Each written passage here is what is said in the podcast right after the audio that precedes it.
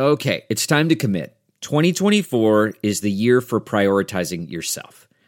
Begin your new smile journey with Byte, and you could start seeing results in just two to three weeks.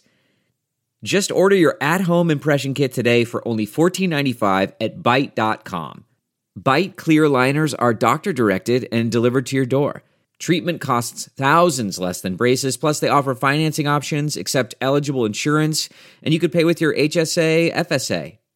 Get 80% off your impression kit when you use code WONDERY at Byte.com. That's B-Y-T-E dot com. Start your confidence journey today with Byte.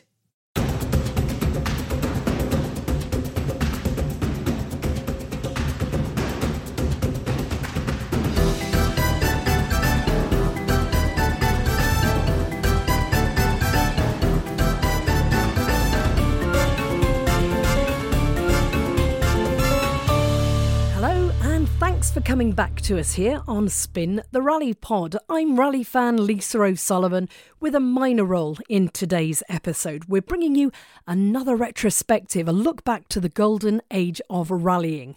And we are living it through the eyes of our contributor to Spin the Rally Pod, George Donaldson, with his historic team knowledge, a former team boss, of course, but a man who has worked on the Safari Rally more times than I have fingers on my hand.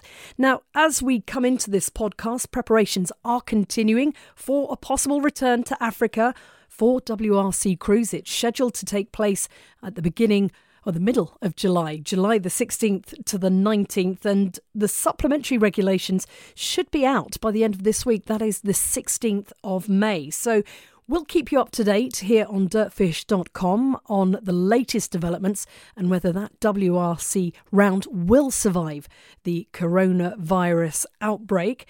But for now, we're going to go back in the past. And it is Colin Clark, the voice of Rally himself, who's taken George to one side to sit back and relive those Rally years.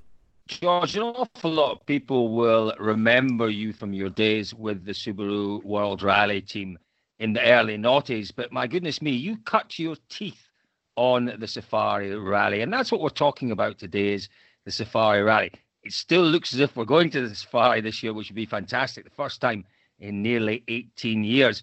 But tell us about your first time on the Safari, George. Where did your relationship and how did your relationship with the Safari Rally start? Well, it was my second African WRC rally. I had the privilege of going to the Ivory Coast in 1985, and 1986 was my first safari rally. So the only uh, safari rally I got to do with the Group B Celica. I got uh, I got two um, Ivory Coasts, one uh, safari with that Group B Celica, and numerous uh, other uh, rallies that we did uh, with the team in that sort of a 12 month period I had with them with the Group B. So Safari Rally, when when you get there, um, is you know such an iconic event for anybody that's I mean, like myself. I'd been a, a, an absolute rally devotee for 10, 11, 11 years of my life to to be arriving in Kenya. Uh, and it was direct from Sweden. I'd done the Swedish rally myself as a driver um, in 1980. In 1980, six. Did we finish? I think we finished. Yes, we did. We finished. Um, and then uh, straight, literally off the finish ramp, my service crew took me to uh, to the airport in Stockholm, Arlanda, wow. where I got where I met two Swedish uh, mechanics, and uh, we got on a flight and headed off to Kenya. Swiss Air flight from there to Zurich. The flight was cancelled or delayed, technical delays. We got put in a hotel and in uh, Zurich overnight and then flown down to Kenya a day late. And I can I can remember we arrived very early in the morning. Then? How did that come about? Well, um, when I when I'd taken myself out to do WRC rallies and driving very small cars, um, being a forward sort of person, uh, you know, you, you end up chatting to lots of people, and you're out there on these events. There's a whole load of professional people.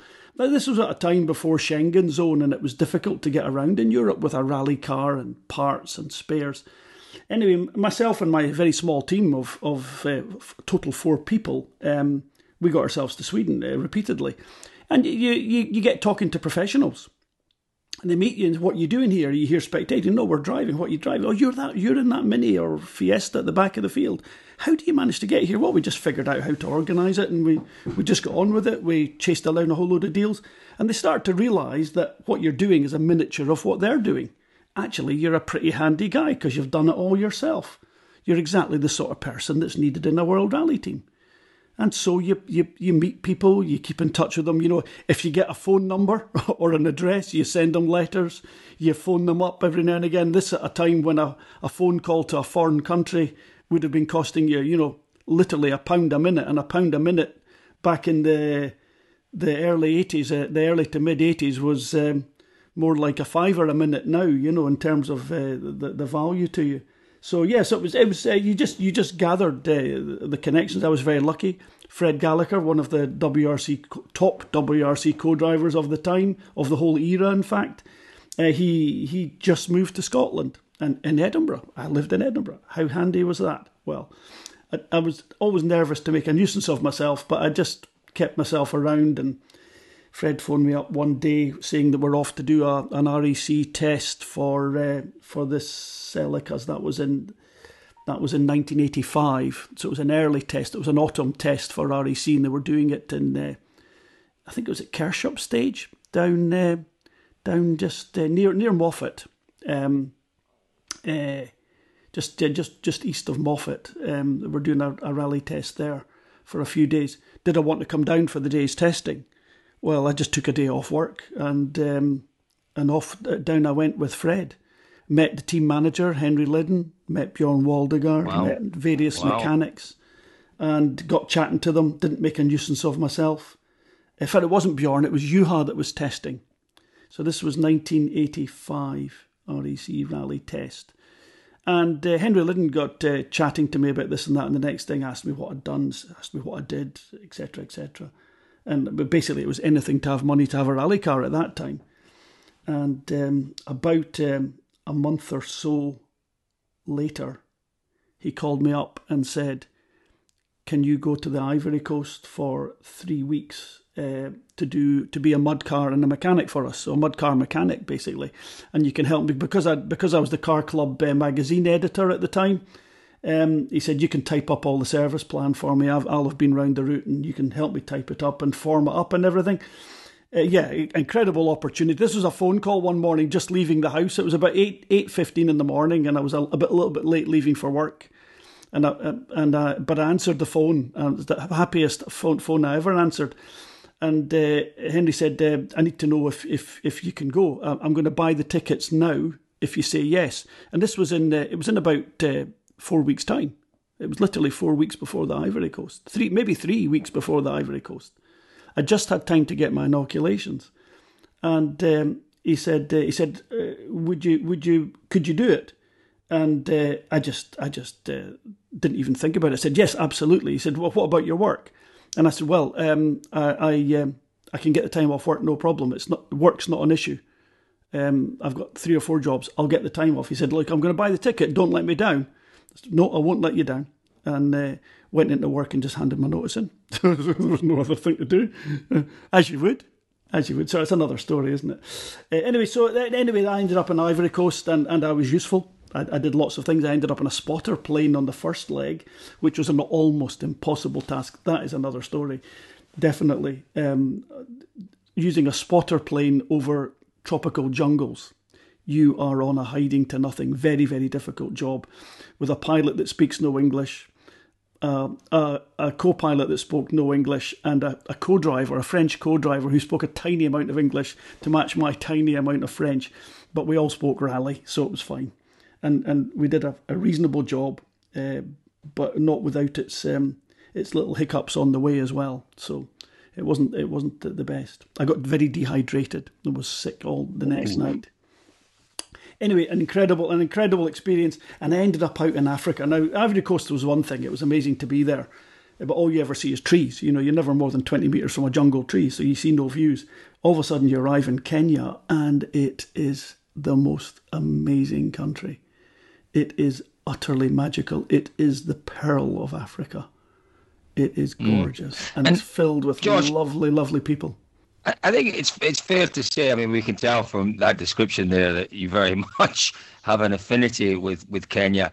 Uh, you know, you became known as as the Safari Man, didn't you? You were you were the man that spent a lot of your year out there preparing for that one event. These these were different days in rallying. There were different budgets, different commitments, different, yeah, I suppose, objectives from the manufacturers. But uh, you know, you've told me before you would spend what up to six months in Kenya. In, latterly, latterly, in, in, the in the heyday of the event, up until 1995, it was still a massive event. It was still a, you know, two to three thousand competitive miles. From 96 onwards, it became a sort of special stage event more.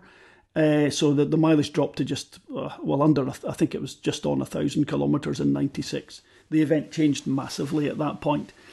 Uh, and I mean, I guess it had to to survive to bring the whole WRC teams to it and to maybe get into line with with cost savings. It changed radically at that point. Um, yeah, so when I first went out there, that was the third year of the success of the Group B for the Celica. So the team was very, very well prepared, very well balanced. We we went out for uh, I think about eight weeks. Uh, so I was I was part of the early group that went out. Um, so it was straight after Sweden Rally. It was a late safari that year. Um, um, Easter was late, so I went out straight after Sweden, and we started immediately doing doing the recce. So it was Bjorn Waldegard, Lars Erik Torph, and um, who else was there? Um, German driver Erwin Weber. Um, he was the kind of also ran, I guess, in a way, and without being cruel to him, but he, he wasn't in the same ballpark as the as the other two drivers. Uh, far from it. Um, the uh, and we we just we just wrecked the hell out of the place. But the recce went incredibly well. It was a dry year, very very dry year, and we were doing uh, on one particular day. Bjorn made a thousand, it was eleven hundred kilometers of stages he drove. I remember Fred saying we have broken eleven hundred kilometers today. It was a section out of Nairobi, and we went we went we went up over the Mau Escarpment. It went right out towards Kisumu, well through Kericho. We, we even stopped. We stopped for uh, we stopped for for for uh, a coffee, uh, a breakfast actually at the Kericho Tea Hotel. I mean, it, honestly, it's as good as it sounds. The Kericho Tea Hotel. It's gorgeous, and you go in there. You sit out in the veranda, overlooking a valley filled with tea trees, which is so green it almost hurts the eyes. And someone brings you a lovely cup of tea and, and some toast, and, you know, bacon sandwiches, whatever you want. It's great. And then you're on your way again. Kisumu, we went away north up Kakamega, um, uh, I 10, uh, was I 10? I can't remember. We buy, we buy Bungoma.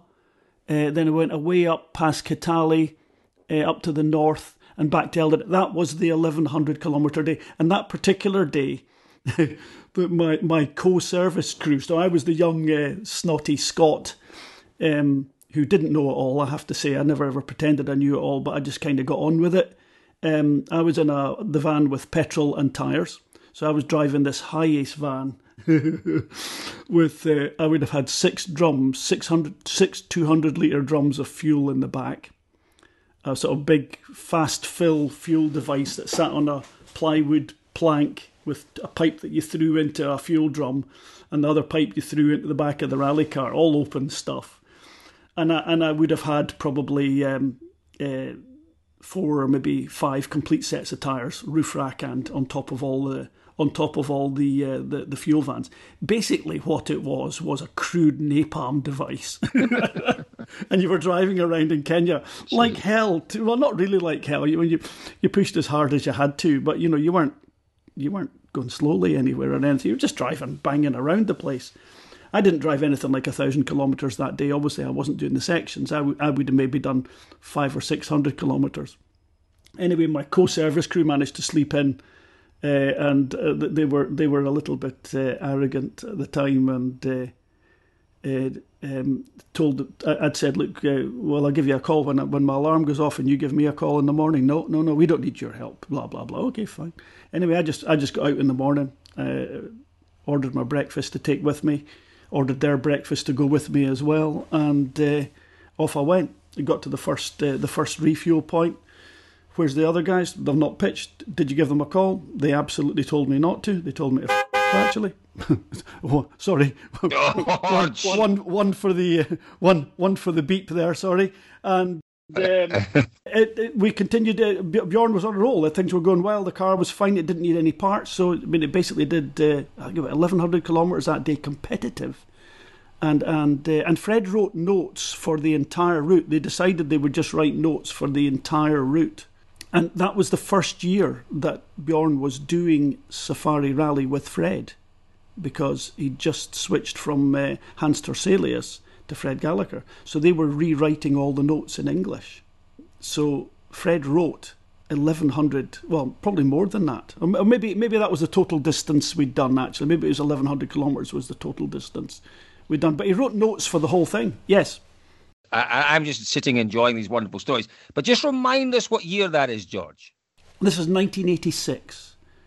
So the, the last year, the last Gallagher, year of Group B. The last year of Group B. Yeah, and Gallagher the previous year in 85 had won with Kankkunen in a That's Toyota. Correct. So yes, he was, he was an experienced yeah. co-driver. He, he, he, you know, he knew what was needed to win. Oh, absolutely. So clearly, Absolutely. Clearly, it was a very, very professional uh-huh. approach from Fred but, and from but, Bjorn. Bjorn had won it a couple of times himself previously, hadn't uh, he? Uh, Bjorn had Bjorn won it in 1984. Uh, Fred, Fred and Juha won it in '85, um, uh, and Bjorn has uh, Bjorn had won it previously. Of course, I'm sure. I'm sure he had. Bjorn was an absolute really, really an absolute gentleman and a, such a sportsman, so determined. He was the, the epiphany of professionalism in the same way that, you know, Carlos Sainz has become the epiphany of professionalism. Sebastian Loeb, Sebastian Ogier, the epiphany of a professional, you know, um, how would you call it, um, approach filled with humility.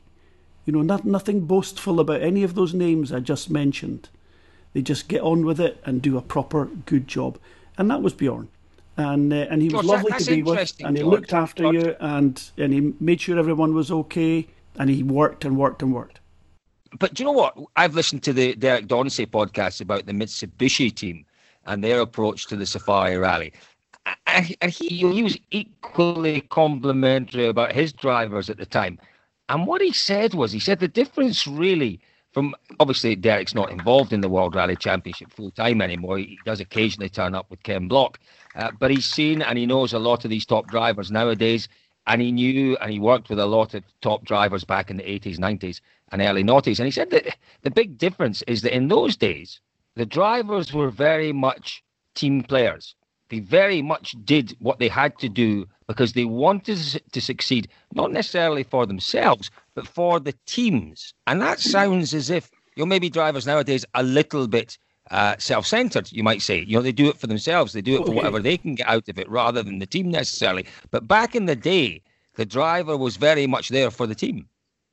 Colin, no short answer to this one. Apologies to the listeners for that, but but here we go. So um, there are there are good and bad people, drivers, whatever, everywhere. And I and I think that's that sounds a little bit unfair to the modern driver, saying that they're you know they're not, they've not got the interests of the team at heart. I'm sure that's not the case. I'm absolutely sure that's not the case.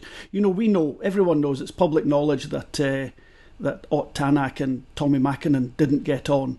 But Ott worked very, very hard for the benefit of the team, and he very often you heard him making public comments about you know wanting to look after the team and making sure everyone's okay, and he cared about it as well. And and you know very often you've got to understand that there's there's there's different uh, there's different there's different um, motivators. Um, uh, f- for for the team, obviously, Ott is wanting desperately to win rallies. He wants desperately to be world champion. Tommi has obviously a huge commercial investment on behalf of his employer. He's having to deliver. You know, he'll have a set of targets. Tommi, you know, go and win me this rally, win me this championship. Uh, I need you to do this. I need you to not spend up, spend too much money. All manner of drivers. So in, inevitably, there are little bits of rub between different people, and you know, it's competition as well. So emotions are always running hot in competition. I always used to say, in fact, it, it was it was a a, a, a very valued colleague, a, a, chap called Richard Cragen, uh, who who used to say, um, if you can't actually have an argument on a rally, you know, a moment of stress, uh, or or you know extreme stress or or drama, uh, uh, and then just recover from it uh, with, with with your friends, with your colleagues immediately, then you're in the wrong business. Of course, you know the emotions are going to run hot every now and again. Somebody will make a decision that someone else thinks is wrong, and it'll get a bit heated for a few minutes. This is normal, uh, and and you know it's a competitive. Everybody's there wanting to win, so. I think it's a little bit unfair to say that the drivers of old were better team players than the drivers now. The whole uh, the whole ethos and, and method of an event has changed slightly. I mean, ultimately, you know, a, modern driver can't be selfish for himself to get exactly what he wants to the detriment of the team. You know, if he's trying to get the biggest salary possible, blah blah blah blah blah blah, it means the team's going to have less money to spend on uh, on development. So you know, what's the point? What's the point of him, you know, getting an extra couple of million bucks and he's never going to be world champion? His career's going to be a lot shorter. And these guys can figure that one out. Maybe, I tell you what, the drivers can figure out. Sometimes some of the management teams behind them, I, I would have a couple of questions about them because they're they're not they're not perhaps looking at it the same competitive way that uh, the driver and the teams will.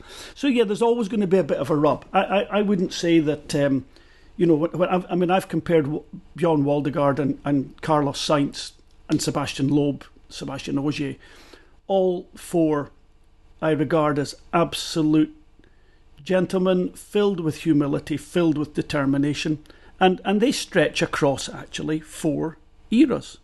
You know, one melded into the other. You know, Bjorn melded into Carlos's career, or Carlos melded into Bjorn's career.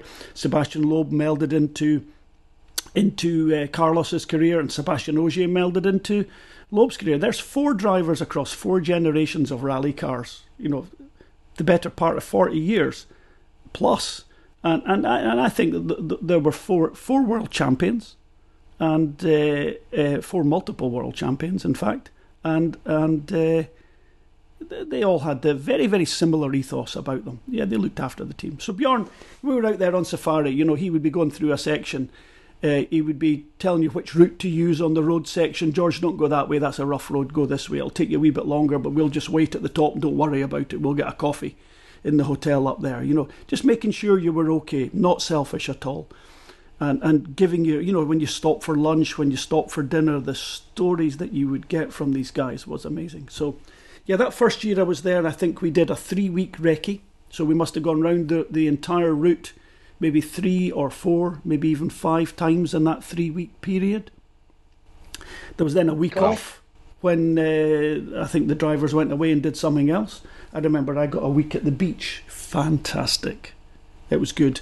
Uh, in fact, I didn't get a week at the beach. I, I uh, got a week off, and the the Toyota dealer let me use one of the team cars, and I went away touring around Kenya on my own in a cut down Celica it was. Had a fuel tank inside the boot uh, and slightly better suspension on it. I went everywhere with that car. I went through every national park. I went up into the mountains with it, around and about places that the rally didn't go, some places that the rally did go that I wanted to see that I hadn't seen on the recce.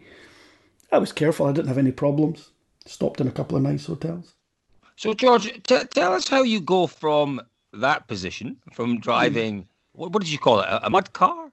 Uh, no, well, that was the very, the very first, the very first, the very first event. Well, I was a mud car mechanic, so I was in a, a Land Cruiser uh, HJ fifty five. It was fifty five, yes, uh, short wheelbase. We had fuel, we had tires, we had a couple of struts, um, some yeah, and a toolbox. I had a toolbox yeah. and some suspension links. The and and we were put into all the difficult places in the Ivory Coast in Kenya we had the same sort of things. We generally used locals in them, um, but in Kenya you could use a helicopter. So you had a you had helicopter. In, in in in Ivory Coast you couldn't because there was just just trees everywhere. It was jungle. Helicopter was useless. But tell us how you go from that, George, to being Toyota's main man out in Kenya to being ah well, go-to man, right hand man. How how did and, and it happened over a relatively short oh, period of time, didn't it? Yeah, you ever seen one of those movies, How How to Murder Your Boss? no, Colin, um, just happenstance, really. Right place, right time. I, you know, if, if anybody asked me to do anything, the answer was always yes. Dead simple. And, and, and, and I would find out what I was doing. I would work hard at it. I would learn. I was a quick learner. Uh, I was a detailed learner, and and uh, you know, uh, when you don't know how to do something and you're being asked how to do it, um, it's going to take you a bit longer. Well, there's 24 hours in a day. Uh, you, you, just get up a little bit earlier and, and, and work right through till it's done. Sometimes there's big mountains of work to do, and you think, will I ever get clear of it? You just keep digging away, and eventually you get it done. So you know, I, I think it was just that. I was the person that said yes. Um, I, I didn't tend to drink very much. I wasn't much of a drinker, and I suppose to some extent the the sober man in a team full of heads tends to be quite useful. um, the um, uh, yeah, and that, maybe that's why I was out that day doing the recce, and, and the other uh, the, the two Swedes weren't. Um, um, the uh, the reason I didn't drink was because any any money I had, any money I had, just went into rally cars. So you know, it, it was tires, it was suspension, it was brakes, it was entry fees, it was travel expenses. I, I just spent everything I had on rally. So there was never a money for a beer. I just never ever got a taste for beer. Have a, I mean, I have to confess to having the odd gin and tonic sitting in the bar at the end of the day in uh, in in Kenya. But I, I never, and uh, I'm not, I'm not really a, a hard and heavy drinker at all. Yeah. Far, far from it. So, so, yeah. So, I mean, I was basically the person that was available in the morning, and eventually, you, you know, people start to realize how useful you are. Um, you say yes to everything. You're always there. You never let anybody down. Never let anybody down. Uh, always do the job. Do the job right. Um, sometimes to your own personal detriment. I mean, I've, I've taken a few canings over the years, but um, not not not regarding Safari Rally. But um, in Safari Rally, basically, um, I remember when I when I got offered the job of of effectively, you know, workshop stroke event manager. I think you'd you'd have to call it in Kenya. We were just on our way to Catalunya Rally. Must have been 1991 and I bumped into Aurora, our, uh, our African engineer, or, or you know, he had, well, he was our team engineer, but Africa was his thing. That's what he loved. And uh, I said they were just about, uh, you know, we were just starting to get ready to go to Kenya before Christmas. Um, so did, we did a pre-Christmas test by then. This was in '92. So uh, the the um, the events had changed. Our cars had changed, obviously, to the the the, the, the Group A four wheel drive Celicas, and there'd been a very very long hard development, and they just kept that ethos up of these huge, huge tests. It was an important uh, thing for Toyota at the time. At that time, you didn't have to do all the World Championship events, uh, although although by then we did. Uh, but we just we just kept up this six month pro, uh, presence in Kenya. Lancia did the same at the time. Um, so I, I, bumped into the corridor and said, "Oh, you're just about off to Kenya." Um, and we're coming out for the high speed test. And he said, he said, you just away to Catalunya? Yes. He said, how about um, we just had the, the guy, the previous guy that had been doing the uh, workshop manager in Kenya, who had been with us for a number of years, a very, very good friend. David, he'd uh, he was just disappearing off to Tanzania, taking a job there instead of the rally. So Dave Myers was leaving. Would I be prepared to go? And I said, uh, yeah, that'd be fine. He said, right, you need to go out on Saturday, and this would be like the Tuesday. So I was taken off Catalunya. I went home, packed my bag for Kenya, and off out I went to Kenya for six months. Wow! So, but it would be from uh, that would be from mid October until until the end of uh, the end of April, beginning of May. I mean, remarkable, and they were very different days. And you know, I think what a lot of people forget as well is that the you know the Safari car was very much a car that was designed and built for that event. It wasn't as if you could just take a gravel car and say, okay, well, we'll just put a little bit of extra suspension mm. travel on it, we'll put a little bit of extra protection underneath it, and off you go. It was more or less a ground up, uh, you know, well, newly designed specific car, wasn't it? Absolutely. Now, I mean, I, I, hope that most folks have listened to the rather excellent stories from uh, from Derek Dauncey last week about his experience on Safari, '96, uh, namely that event. I mean, and what an incredible job that team did. The Mitsubishi team came there, they understood what they had to do, they leveraged every advantage they could, they looked at what they had, and they did a brilliant job, an absolutely brilliant job. It was a an absolutely it was the first of the special stage events. The longest section was probably 70 or 80 kilometres. I don't think there was anything very much longer than that. Um, fuel tanks were a bit smaller than they had been. We'd been running 160 litre fuel tanks. I think we were down to 120 litre fuel tanks. But listening to the stories from Derek, you, you heard about their car, you know, just really surviving. You know, they, they repaired it, they figured it out, they up revved it, and then they did a brilliant job of interpreting it. That year, 96, we went, well, that, that was the year we were effectively, Toyota was banned. So we went there as a, as a, a customer team, although it was the factory team that was, that we were providing the, the technical cover and we provided the, um, uh, uh, the, the, event management and the facilities and everything. But it was we had um, local drivers, Ian Duncan. I think Yoshi Fujimoto was probably there, and we had a few oh, other private previous drivers. winners, George. Both previous winners. Oh yeah, we went there. We went there.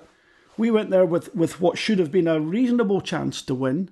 Um, yeah. However, however, we went with a few a few uh, handicaps one of which, um, for some reason, I can't quite remember the reason, we weren't allowed. The, the team, within the team engineering, I think there had been some discussion. I don't quite know what the issue was. We, we didn't have the proper top mounts for the car. We had aluminium top mounts rather than titanium top mounts on the suspension, a known weakness. So we had to we had to drive the car a little bit more carefully than normal. Uh, and for a long time, we were involved in the three way push for the lead of that event. And um, uh, it, it, was there was a huge, huge fight. And I mean, it must have been, was it maybe the second, maybe the maybe the near the middle, middle towards the end of the rally, and it was the end of the day. It would have been neck and neck, literally just a few minutes between Tommi uh, Ian Duncan, and I, th- I mean, would it have been Colin McRae? Can't remember who the third driver was. Um, but we were doing a section from Mau Narok, from these this this huge escarpment above Lake Naivasha, where the rally's going to be, and it was quite a quite a long section. It would be one of the longer sections, seventy or eighty kilometres from a place. I think it started at a place called Elburgon, came up the Mau escarpment over the top, and then it it uh, it crossed over the the main road, competitive, and then right along the top of the Mau escarpment, uh, and I can't remember the wee place where it comes to, where it then you're headed south, right down the back of this escarpment, and you come down this rather steep, long descent for about thirty kilometres to, to, to Lake Naivasha, and uh, I always forget the name of the little town that's just at the junction there um, just just to the north of Hell's, Hell's Gate National Park. We had a service zone there, and uh, the cars were coming down there neck and neck. And Ian, there were some huge um, the dust holes. So you, you, the road looks perfect, but in fact there's a, a massive hole and it's filled literally with dust. And he'd gone through one of them. Now it was a big hit. Normally the car would have survived it, but he broke I think both rear top mounts. And um, the, of course, the car filled with dust, and he had no rear no rear shockers, and he had to slow down a little bit. And I think we, I think we hemorrhaged about seven or eight minutes there, which put us a little bit back from the lead. So um, we we didn't uh, we didn't quite have the car that we needed to to to challenge at the front. But you know, bearing in mind, you know, we were up against basically a straightforward European car, which was running very very, you know, as, as Derek said, you know, a huge fuel tank in it and, and two spares. I mean, it was running 50, 60, probably probably 70 kilos heavier in the boot than it normally did. And, you know, it was in danger of falling apart. So it did incredibly well. And Tommi drove. I think I think that was actually the drive of his life. Now, I mean, that, that's hard to say that about Tommi because you think about his four four um, Monte Carlo wins when the guy is he's like he's the human version of of of skid control. You know, anti skid control. The man is amazing. Um, but I think that Safari Rally, his judgment there was amazing. Granted, his you know one of his closest friends was Juha Kankkunen, who was not there. He want, desperately wanted to be there, but wasn't allowed to come by Toyota. We were there, but without him, and I'm quite I'm quite sure that uh, he would have told Tommi what he needed to know as well to go out and do that. I mean, Tommi basically went out and broke the car during the recce, during the test, he broke the car everywhere he could to find out where it broke. and then he, then he then so then he knew where the car would break and he drove inside that. That's incredible judgment. Now we had we had a similar situation. You know, we had we had a very very strong car, but we knew it had some weaknesses, and in fairness, we didn't manage to drive it. And you know, Ian Duncan. Well, um, granted, it was a massive push, and the push had been going all day. I mean, it was an incredible battle all day, and it was just that last little section down from the Mau Escarpment down to Lake Naivasha, where uh, where the car broke. It was a bit of a shame, um, but ultimately, you know, you're a bit unlucky. You hit the wrong hole at the wrong time. Call it an error of judgment. Some people call it luck. I'm, I, as you know, I'm a big fan of saying you make your own luck. Tommi made his own luck there. He made that team's luck. Make no mistake. The team worked very, very hard to give Tommi what he needed, but it was Tommi that figured that. Tommi was a one man event engineer for that whole rally. It was amazing. And what we have to remember, George, is that it was Mäkinen's first time in Africa. He'd yeah, never been yeah. before. Never been before. Uh, Colin, uh, okay. It, it, Yet to be world champion at this point. So he's experienced, but he's not massively experienced. And and mm. as you say, the intelligence to go out there, guided obviously by a fantastic team around him with real foresight, real ability to work out what was needed to win the event, but real pressure on them to do that. But you know, Mäkinen to be able to go there under those circumstances, with that pressure, with that little experience, uh, you know, I, I agree with well, you. I, I, think it, it has to be. I think, it's, I think it's just one of the most remarkable, remar- remarkable events of all time. Uh, I mean, Derek Derek outlined it very quickly. You know, they went there with a bit of an idea how to do it. Derek had never been there before, but he'd been sending stuff out to the event for the for the the the the, the Japanese team so he knew a little bit about what was expected, knew they had nothing like the same, obviously had figured out a plan, but they basically just trusted Tommi implicitly. And, and Tommi was just allowed to do what he needed to do. And they just, every time he broke the car, they would identify what had broken, they would fix it, they would, they would mitigate that problem Tommi would have looked at that and said, okay, that's going to happen again, so I need to not do that again, or now you've, you've solved that, I can continue at this pace. Honestly, he was a one man safari engineer. And what was it that uh, yeah. Derek said he was there for six weeks? The drivers were probably there for about six weeks as well. So in six weeks, they they condensed and well first of all it was a, it was a new event it was a different event it was it was still the same sort of rally as safari rally was but just condensed, shorter, but no less intense. I mean, I remember the intensity. Uh, all the teams we were all standing together. I remember standing with, uh, uh, well, it would have been Phil Short and and and and um, um, John Spiller at, just just outside the control at that little town uh, at the end of the last section that day, heading into Lake Naivasha. I think we went back down to Nairobi that night on a on a road section.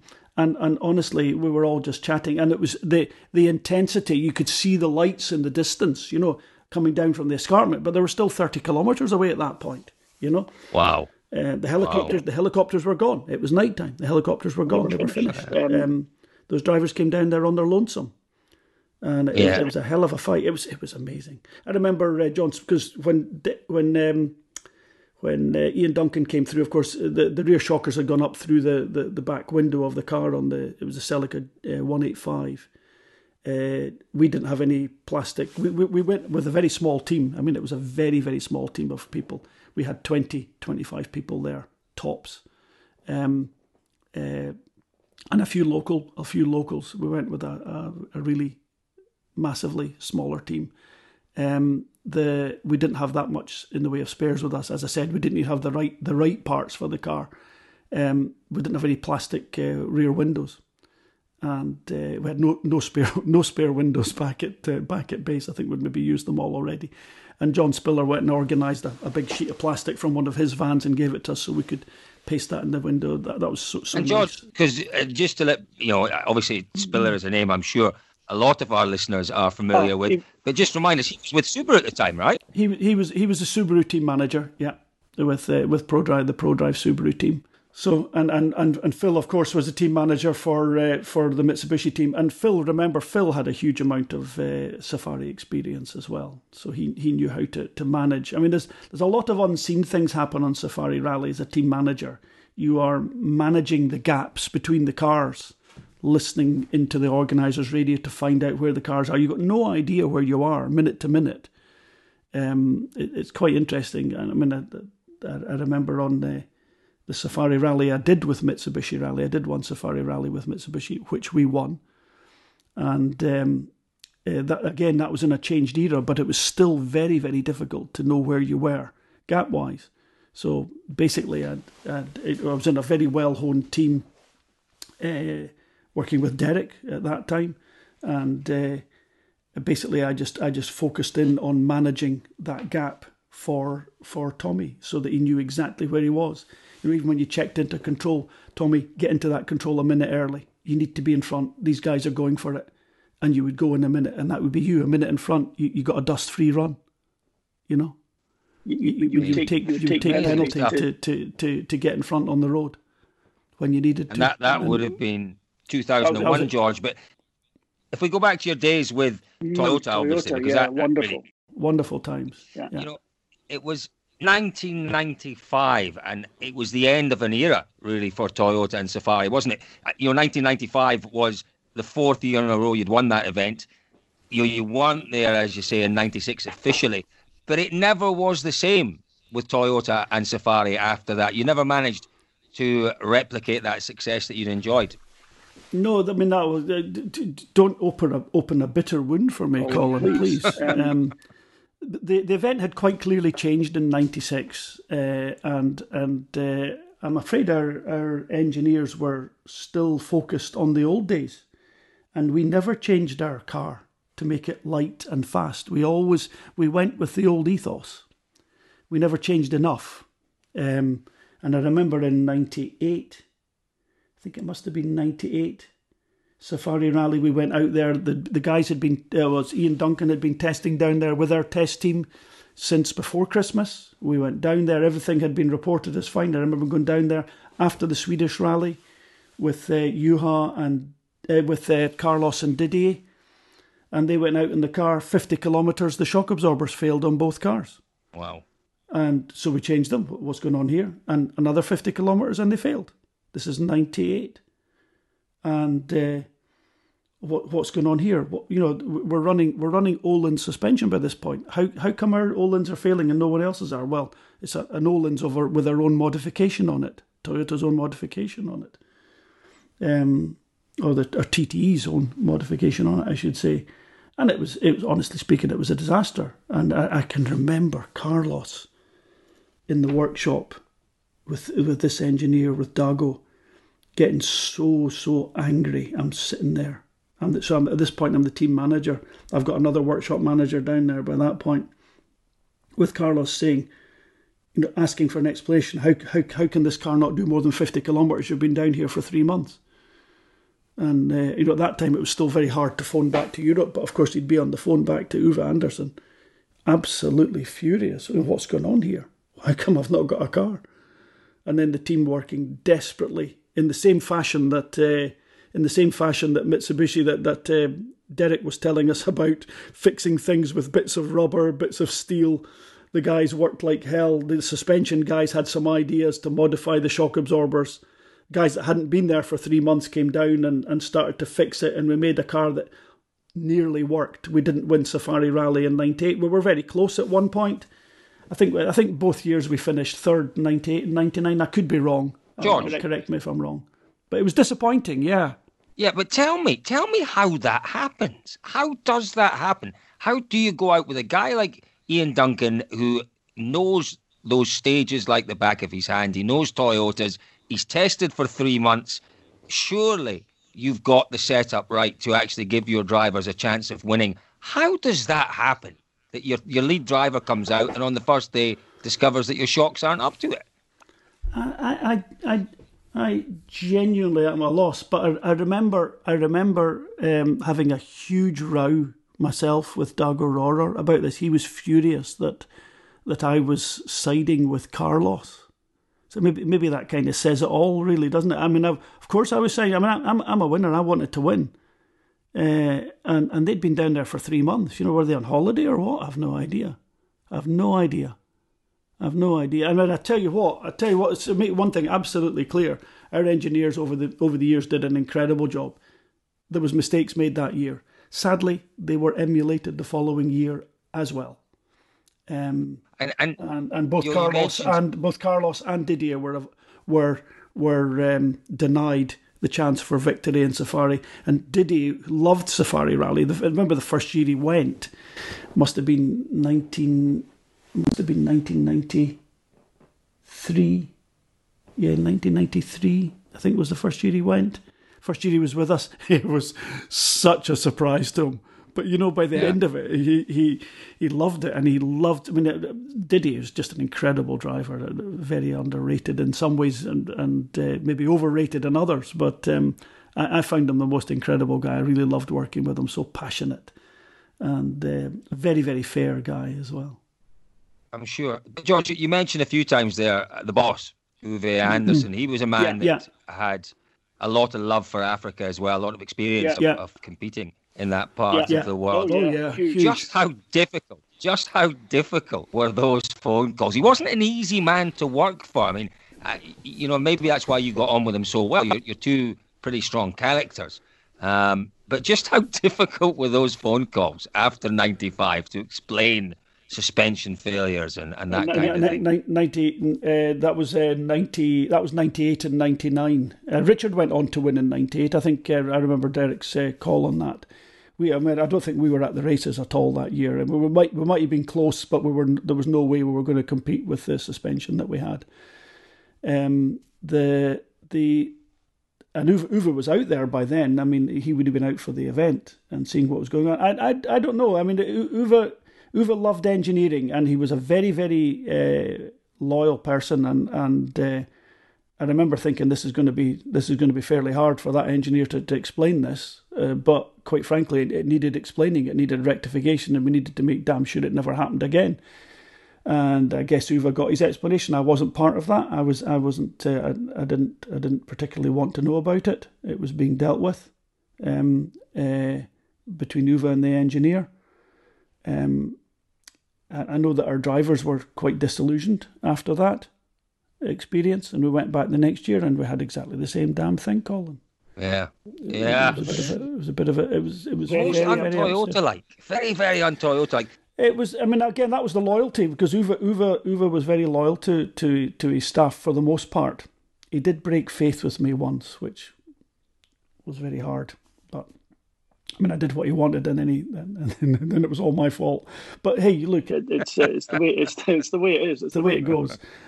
Uh, remember, worst day of worst day of my life. You know that that'll be one of them. Um, the but no, he he he obviously um, he he obviously felt a great deal of loyalty. And remember that those that same team of engineers took us to Safari Rally for the first time with the GT4 Celica, a car that was remarkably fragile on European events. And, and they gave us a Safari win at a time when we were up against it, 89 90. Uh, up against all the all the Lancias, and we were you know we're getting a whipping everywhere we went, and we went out to Kenya, and that particular engineer gave us a win, gave us a win at a time when it was so critical. So Ove wouldn't have forgotten that, and I guess there was the out, wasn't it? That was the out. Um, yeah. So, so, George, we, so we made a mistake in '98. We've been talking uh, uh, wonderful stories for, for the past hour or so, George. Have we, have we not, not started? started. I've not got past the first five minutes of the story yet. Sorry. Sorry. I mean, probably you know, a very boring, boring podcast. I apologize. No, I, it's I, am loving it. But is there any particular story you want to tell? Because I, I just want to move on to the current okay. day. Here's, here's an image. But was there here's anything a, in particular? Here's an image, Colin. That very first safari rally. Um, at the end of it must have been the, the the second or third day of the rally. Myself and a mechanic uh, that I was with, a guy called uh, Jerry, uh, an Irish lad, sadly no longer with us. Jerry was an absolute hoot of a guy. We'd had a great event up till then, and it continued to be good. So the cars had been driving all night. They'd gone all the way from Nairobi down to Mombasa and then driven, lit- well, not quite Mombasa. I think we'd gone down to a place called McKinnon Road, believe it or not, and then we'd come back up through a rough section. They'd gone all through the the the um, the the Hills section around the Tsavo Tsavo West Park, Loitokitok, back through the the Chyulu range of hills overnight, and uh, Jerry and I, their previous service had been south of Voi Lodge, at a place I think called Maunga. I think it was maybe that, or maybe Bundama or something. There was a, a section in to to um, the Rukanga Loop. It was called. I can't remember the name of the, the little town. I think it was Mwanga.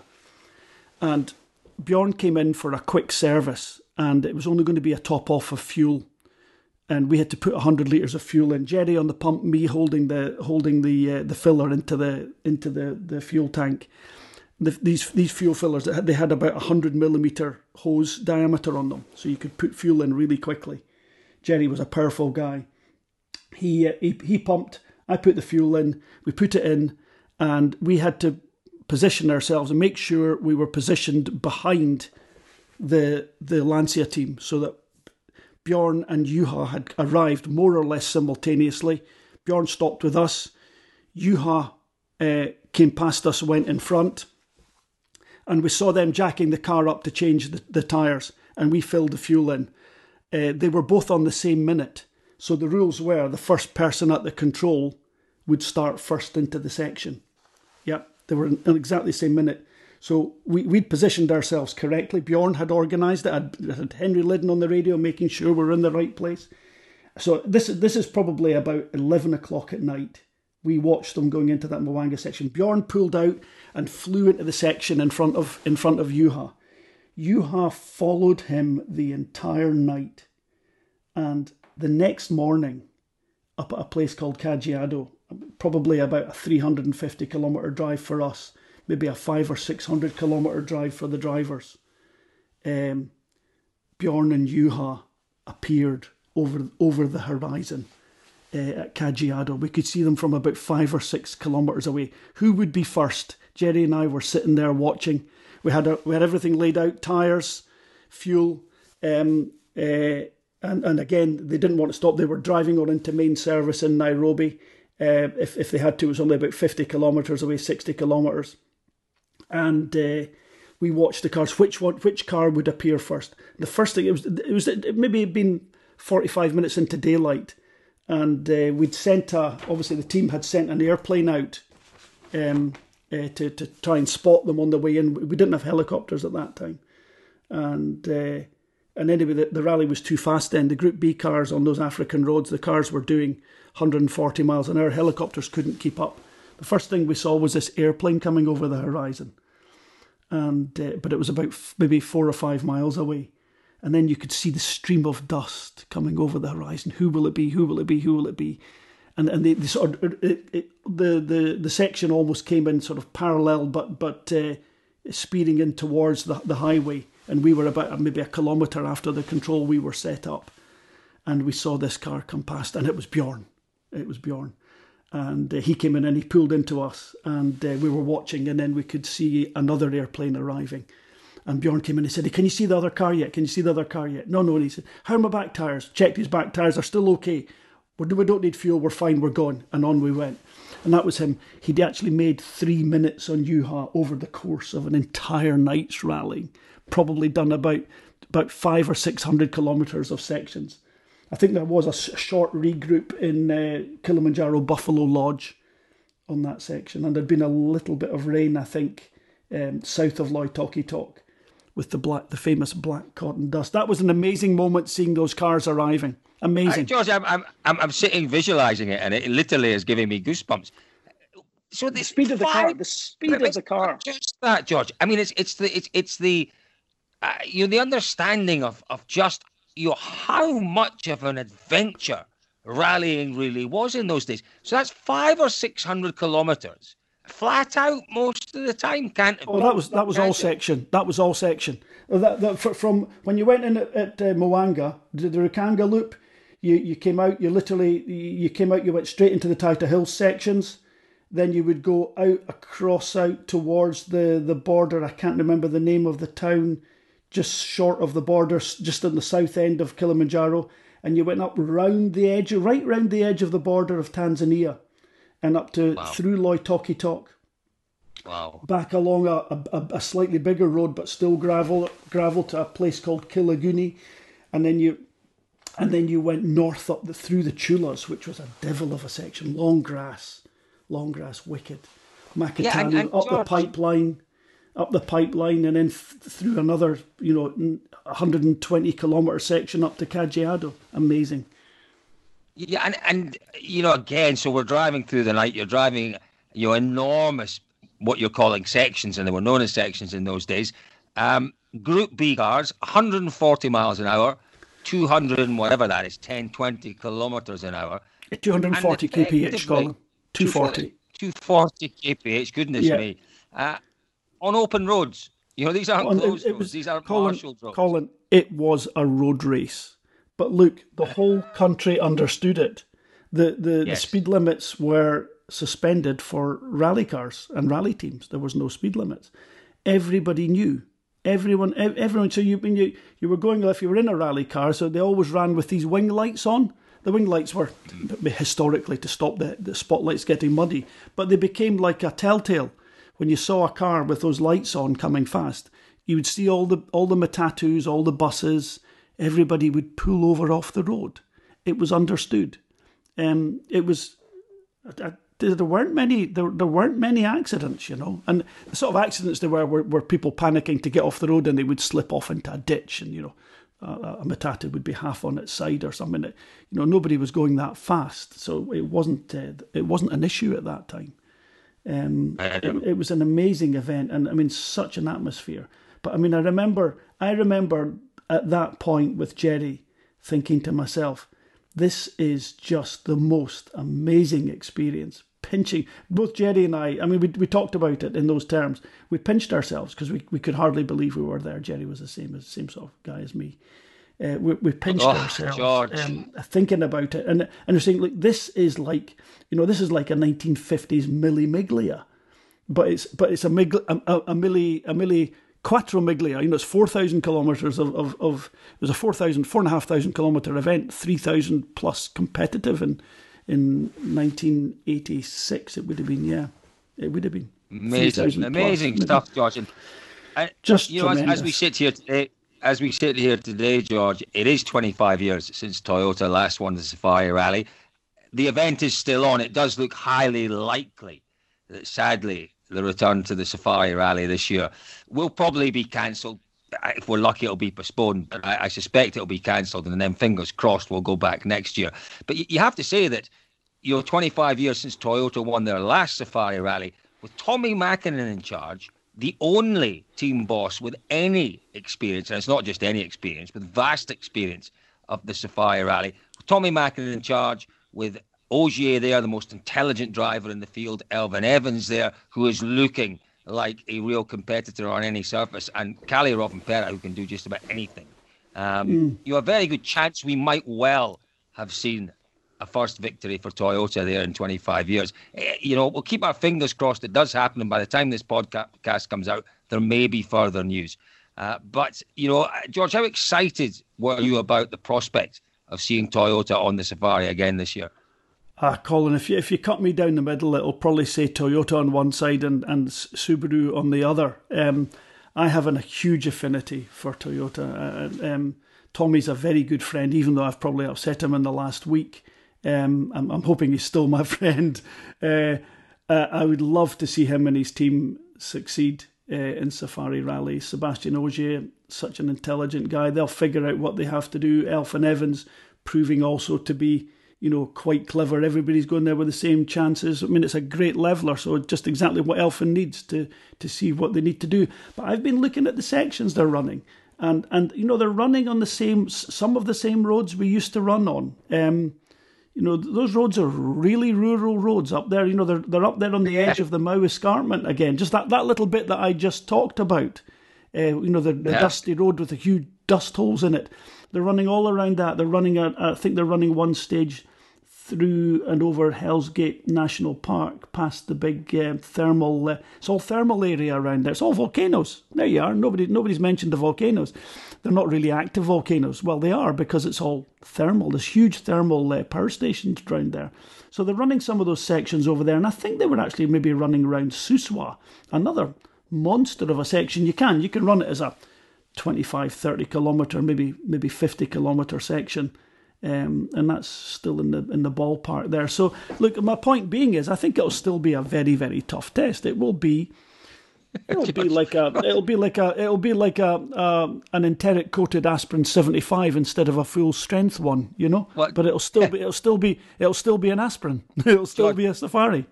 It'll be great. I, I am looking, I am looking at videos that a friend of mine has sent to me from Kenya this morning of a route survey that's going on there this morning, and it does it does look remarkably challenging. I mean, oh, these are it will be. It these will are be. dirt I mean, tracks. These are yes. dirt tracks, and they are literally, you know, grass down the middle dirt tracks. Uh-huh. Uh, they disappear, disappear at times. There is there is no construction in these roads. These are not macadam roads. These are not roads with a hard base construction. They are just a route through the through the the wilderness. Basically, that's what they are. Well, Georgie, um, uh, let's keep our fingers crossed that we do. Well, Safari Safari Rally, Colin, is one that should be able to be delayed and postponed slightly. Uh, running Safari in um, in uh, right even right up to Christmas. It would it would do very very well. Um, you get the small rains uh, just before Christmas. Uh, they're, they're not they're not big rains, but it damps everything down a little bit really, really nice there in October, November. Gorgeous weather. So a good time to be there. Um, very yeah, nice to go, go there when we're, we're in the, the bite of our winter. If I go to Kenya, I'll just not come back. I'll just not come back, Colin. it is gorgeous. Look, it's a, an event with great flavour. It's an event with great flavour. And you know, there's the scenery out of Nairobi up to Lake Naivasha. You you leave Nairobi, you, you go up the, the A1 uh, road, um, the A, so A104, I think it is, you, you, you go up uh, right up over the escarpment. And, and as you come up over the escarpment, there's a, a, a, lookout point just on the highest point of that road. You come up through the forest and it can get very cold. You go up to about 8,000 feet. You start off at 5,000 feet, you go up to about 8, maybe 9,000 feet. And then you, you, you get up there, there's a viewpoint and it looks out over the most classic dormant volcano. In fact, I think it's possibly extinct, uh, crater. And you look right into the crater from above it and it's across it's across the valley, probably about ten or twelve kilometers away, and you, you're looking literally right into this crater. It's the most amazing crater, and that's the small one. The big one's behind that. Suswa is behind it.